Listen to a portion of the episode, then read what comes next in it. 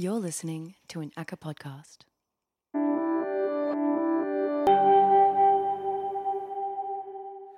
Welcome to the Australian Centre for Contemporary Art.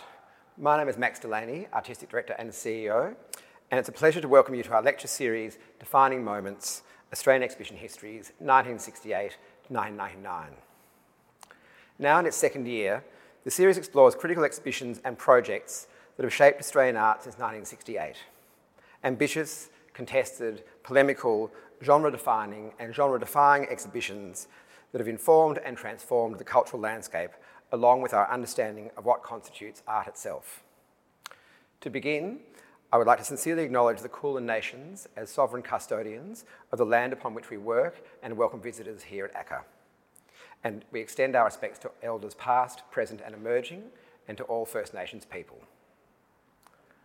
Defining Moments, Australian Exhibition Histories, traces the legacies of artists and curators, addresses the critical reception of significant selected projects, and reflects on a wide range of exhibitions and formats, from artist run initiatives to new institutional models, as well as interventions in public space and remote communities. The first year of lectures are available as podcasts on ACCA's website. This year, in response to COVID 19, we are pleased to present the series as filmed illustrated lectures online, with the second season continuing to explore new models and modes of exhibition making that emerged in the 1980s and 90s, including the Asia Pacific Triennial and 4A Centre for Contemporary Asian Art, as well as exhibitions and projects led by First Nations artists and curators in Australia and internationally, among others. Defining Moments is presented in association with our long-standing partner Abercrombie and Kent and research partner the Centre of Visual Art, COVA, at the University of Melbourne. It is supported by our media partners, Art Guide Australia, the Saturday Paper, and Triple R, and our event partners, the Melbourne Gin Company, Cappy, and the City of Melbourne, all of whom we sincerely thank and acknowledge. For our third lecture in this series, we're delighted to welcome John Mundine OAM to reflect on the Aboriginal Memorial, first presented at the Biennale of Sydney in 1988 and now regarded as one of the most significant works in Australian art history. The Aboriginal Memorial was conceived in the 1980s in the lead up to the so called Australian Bicentenary in 1988, which marked 200 years since the arrival of the first fleet of British convict ships at Sydney in 1788. A time of tension and conflict the official bicentenary celebrations triggered considerable debate and demonstration in Australia, particularly related to Aboriginal rights, national identity, and the interpretation and memorialisation of Australian history, colonial invasion, and Aboriginal resistance in the frontier wars. We are honoured to welcome independent curator, writer, and activist John Mundine, a member of the Bundjalung people of North New South Wales, who was centrally involved in the conception of the memorial to reflect on its development, the cultural and political context of its realisation, and its subsequent permanent installation in the National Gallery of Australia in Canberra. Please join me in welcoming John Mundine. My name is uh, John Mundine, and I am a curator, writer, activist, and sometime artist. I'm here today, though, to speak to you about the late 1980s and early 90s, uh, and about a specific work within that called the Aboriginal Memorial. A piece that I conceived of and worked with a community of artists uh, at a place called Ramingining in central Arnhem Land. Uh, is a small uh, town, most famous because it is the home of the actor David Gulpilil and it's the place where the film, The Ten Canoes, was shot.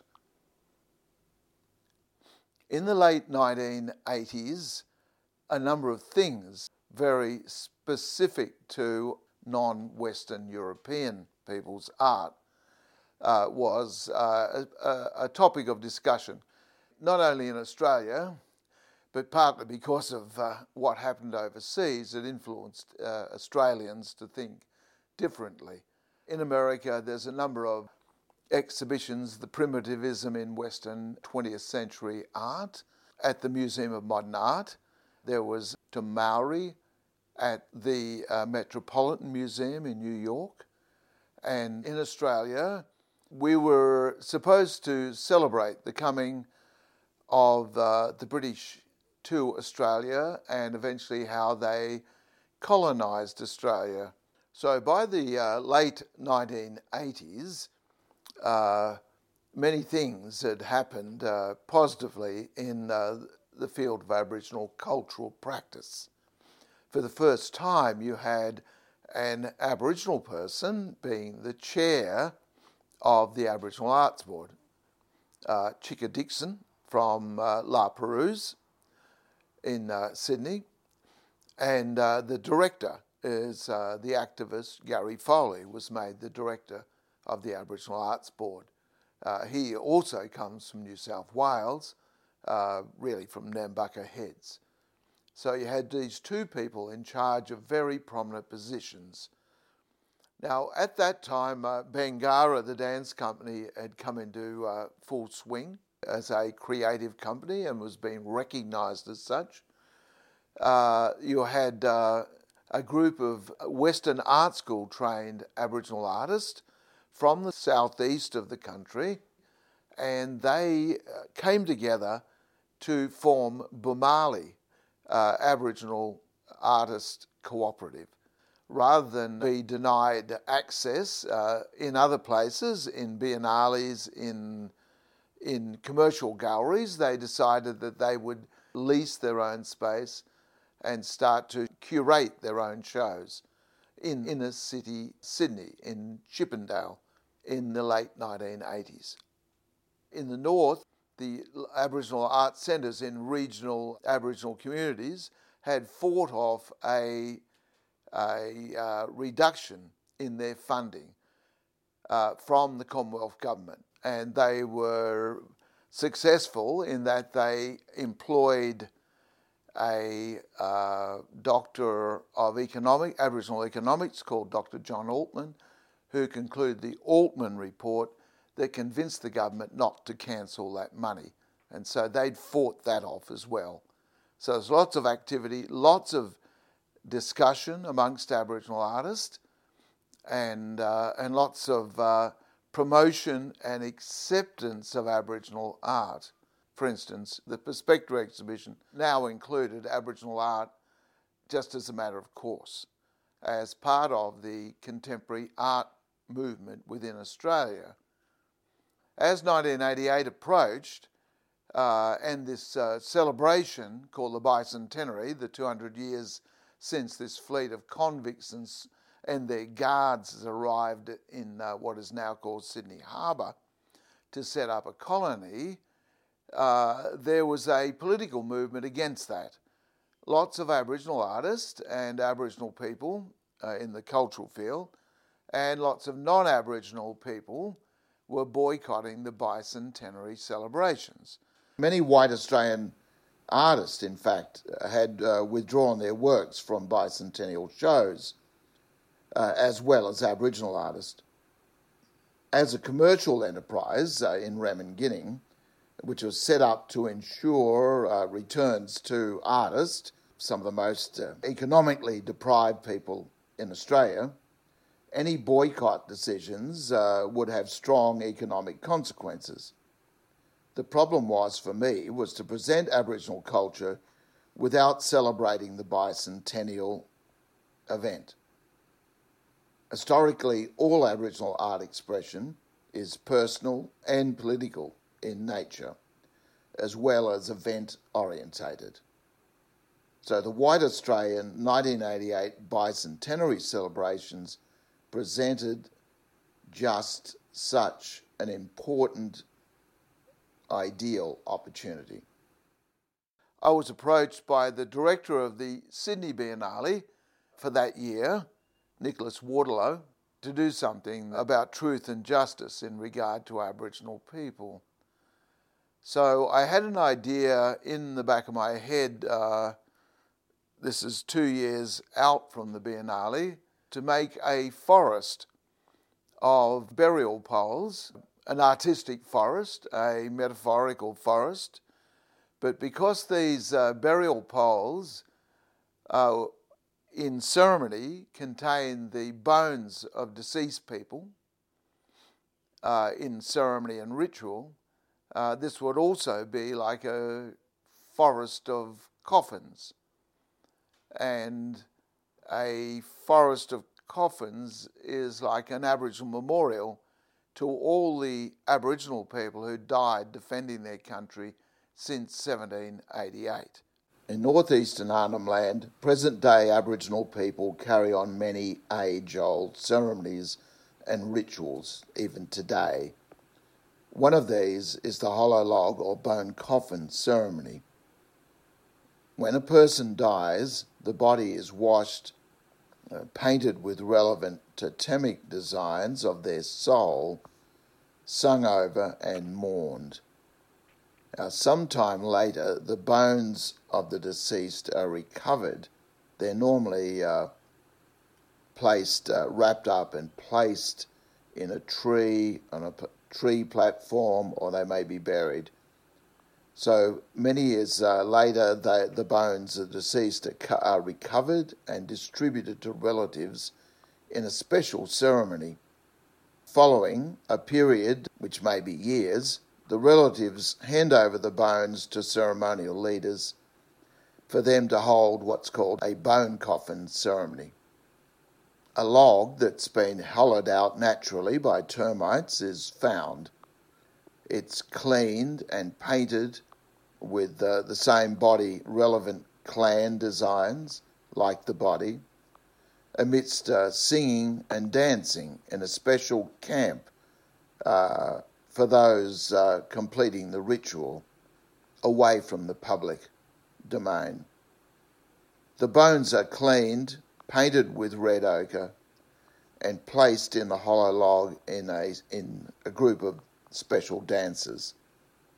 When a set series of songs and dances have been uh, completed, the log is carried and danced into the main public camp the last song of that cycle is Running Water, where the body, the pole with the bones, is carried along through running water. It's then uh, carried into the main camp, into the public space, and stood upright. It's then left to decompose and return to the environment. Now, in the Aboriginal cultural life historically or traditionally, all Aboriginal art is made really in a ritual or a performance process. It was about the coming together of uh, groups of uh, people, related people, across ages and genders, who were related in a structural way to each other to come together to sing and dance and create visual art pieces and performance spaces uh, over a period of days and nights. And uh, the planning of those performances and the collecting of people to play the parts in those performances may actually take years to bring to fruition. Certain people would dance for uh, would dance for other people's songs. Certain people would uh, paint uh, other people's bodies. You're in a very specific connection to the per- people you paint. Uh, it's not everyone, no matter what the culture is, the, that you allow someone else to have that intimate relationship of touching your body, to paint your body. So, what happens is these people come together to paint, sing, dance, and venerate or sing to God, really, over days and nights. But the idea of it uh, of this, the concept around it was to reinforce their relationships to each other. As I said, certain people dance for other people's songs, very specific songs and specific related dances, or imagery that was painted on their bodies for that time. It was to reaffirm their relationship to each other. It was to re- reaffirm their relationship to the society that they belonged to. It was to bond and reinforce the generational bond. They would bring younger people into that practice, into that event, to take part and learn, be educated into the meaning of that uh, uh, those art practices and to the reasons why they were doing this. It was to reinforce their relationships to the environment because all these songs, dances, and other things related to a type of cosmology of how the world, the natural world, fitted together. And so it was to teach people their cultural or knowledge practices, their bank of knowledge of the physical world and how it was related in a way to a spiritual world. So it was to reinforce their relationship to the spiritual cosmos. So, in my artistic practice, my curatorial practice, mostly uh, the more serious uh, curated shows that I do, I have done single artist uh, curated and brought together collections of work by one artist or two artists.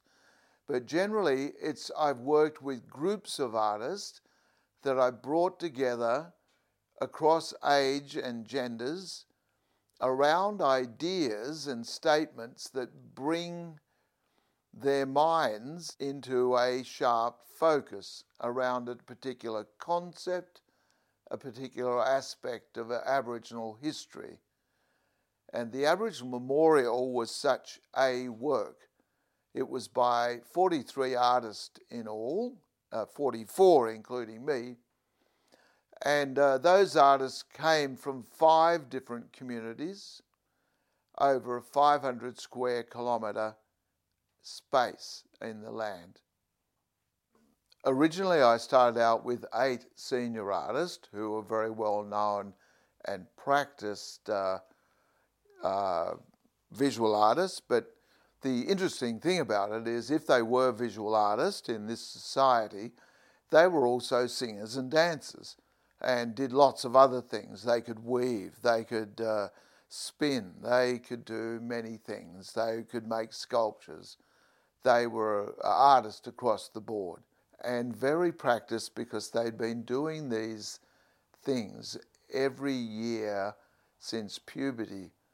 Uh, so they've been doing it for 20, 30 years. They'd been singing, dancing, uh, taking part in a performative practice that included visual arts for that amount of time. So it wasn't uh, difficult then uh, to bond those people together because in their ceremonies, all those people would have worked together quite collaboratively anyway. So it wasn't inconsistent with them to put all their trees together, their poles, into this installation of a grove of trees, this forest of dead souls.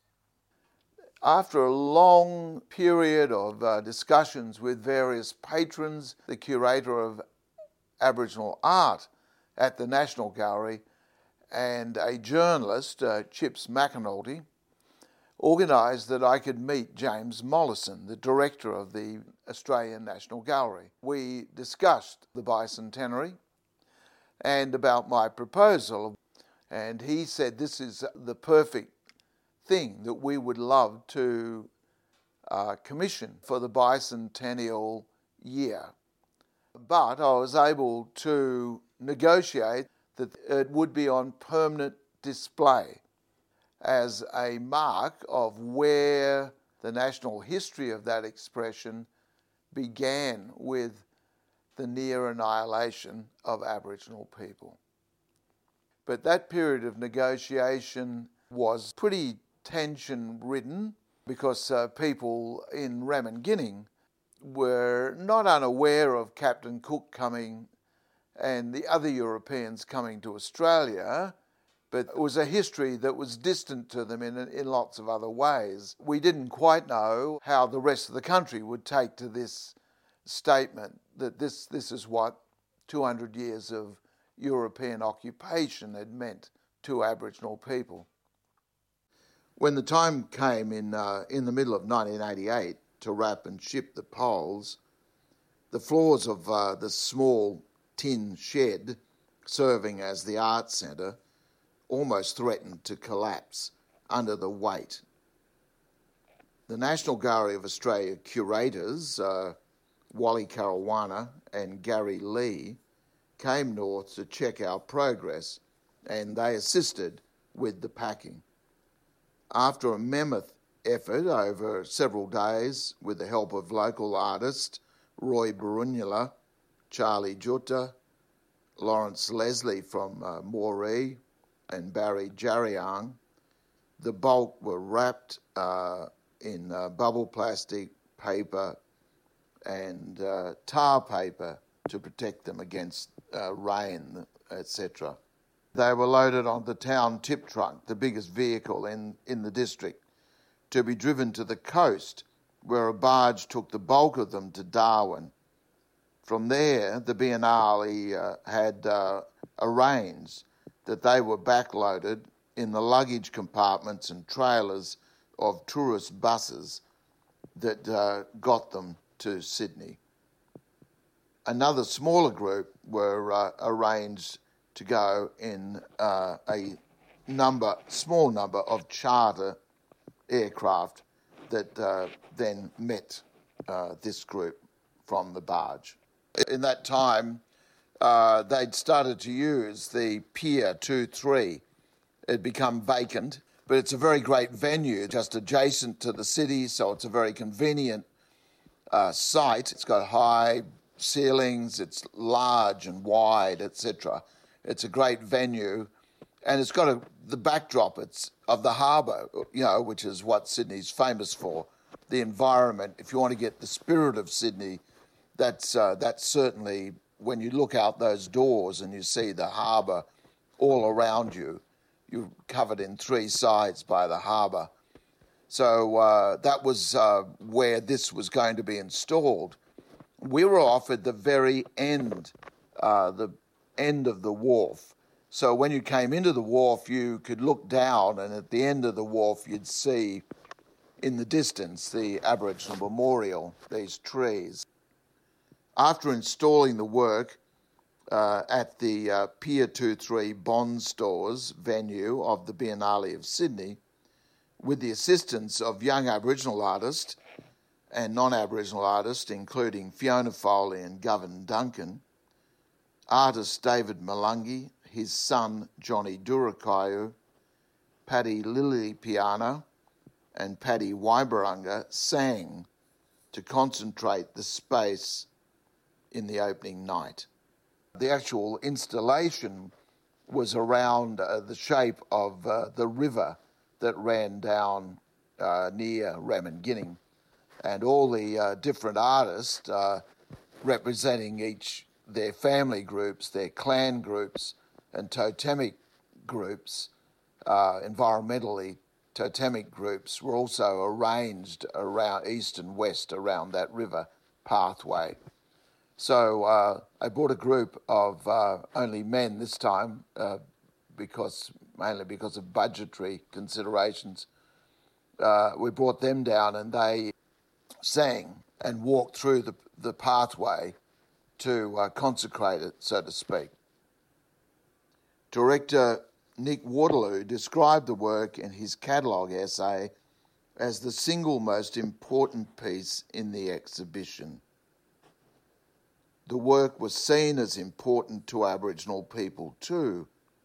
The National Aboriginal and Islander Day Observance Committee, NAIDOC Week people, named the uh, contributing Aboriginal uh, Ramingining artist as the Aboriginal Artist of the Year. The 1980s were certainly important times because people started to really crystallise a lot of ideas that were thrown around in the 60s and 70s to do with Australian cultural life, Australian intellectual life, and about positions of Aboriginal of uh, Aboriginal people. But I saw um, Jean Hubert Martin then, and I think part of uh, uh, he'd been developing his own line of thought, but I'm sure the way that uh, Aboriginal art was taken into the Biennale of Sydney in Australia was convincing him, if he, he needed more convincing, that, uh, that other non Western art should be in uh, any surveys of uh, contemporary art in, uh, in Europe and certainly in the United States for that matter, that these other people should be included uh, and thought about after the Biennale of Sydney, the memorial was uh, re erected for permanent display at the National Gallery of Australia. David Malangi travelled again to receive the NAIDOC Award in uh, Brisbane uh, with fellow con- contributors uh, Ganalbingu artist George Milpurrurru and Roy Barunula. They then went on to Canberra where they sang uh, a second time for the public opening and consecration at the National Gallery. National Gallery Director James Mollison said in his opening speech that it was probably one of the greatest works of art to have been made in this country. Now, since uh, its first uh, appearance in the 1988 Biennale of Sydney, a debate has taken place about the final resting place of the Aboriginal memorial. Some argued that the poles should be placed uh, outdoors in a relevant uh, public place and allowed to decompose from natural uh, weathering, as happens in the actual ritual. I argued against this uh, as it would uh, be too convenient for white Australia to forget its existence and the crime it refers to. As uh, people killed Aboriginal people or tried to annihilate Aboriginal people, they also almost uh, could be described as a war on the landscape. Uh, in the, the 200 years uh, uh, of colonisation up to 1988, uh, the number of trees um, had halved. Uh, the number of forests had halved uh, in size and number. Uh, and the trees, there were trees that were enormous, of enormous sizes, uh, and uh, diversity of species that were gradually whittled away. So by 1988, only half the number of trees that existed in 1788 he still existed. Before European settlement, the forested area of the Australian continent was about 700 million hectares, or around 10% of the total land uh, area. But the forests are now less than 5% in 1988. Between 320 to 400 million hectares have been lost in just over 200 years of colonisation. The greatest loss in terms of area has occurred in Queensland, where practically half of the Australia wide loss occurred. The thing now is, of course, that it's still going on today. Uh, that they're still cutting down these trees, they're still destroying forest and old forest, and they're still killing Aboriginal people. So it's an interesting time to make this record considering the movement of Black Lives Matter. Well, in Australia, uh, part of the reasons why I made the Aboriginal Memorial was that it really, until, or even now, uh, black lives in Australia haven't mattered. They certainly hadn't mattered until in uh, 1988. They had mattered there were hundreds of thousands of Aboriginal people shot and killed, on this continent. Part of the reason why I use those words, shot and killed, defending their country, was that I'd seen a film. An artist uh, brought me a film in the mid 18 uh, mid 1980s. Uh, a man who was really like my mentor, a really uh, incredible human being uh, who was a major ceremonial leader, a major, major cultural leader within that whole Eastern Arnhem Land district. And his uh, son had been uh, a member of the Northern Lands Council and uh, was given these cassettes, these video cassettes to watch as uh, part of uh, his briefing for meetings. One of those videos that uh, he brought to show me was a film by John Pilger called The Secret Country. John Pilger, of course, is a great advocate for the rights of Aboriginal people. John Pilger described how his family had a house up on the Hawkesbury and how he'd come to realize there were Aboriginal people that were there. He'd found Aboriginal art in the cliff faces and in the caves around the Hawkesbury. And later in life, he came to realize that, in fact, a great war had taken place.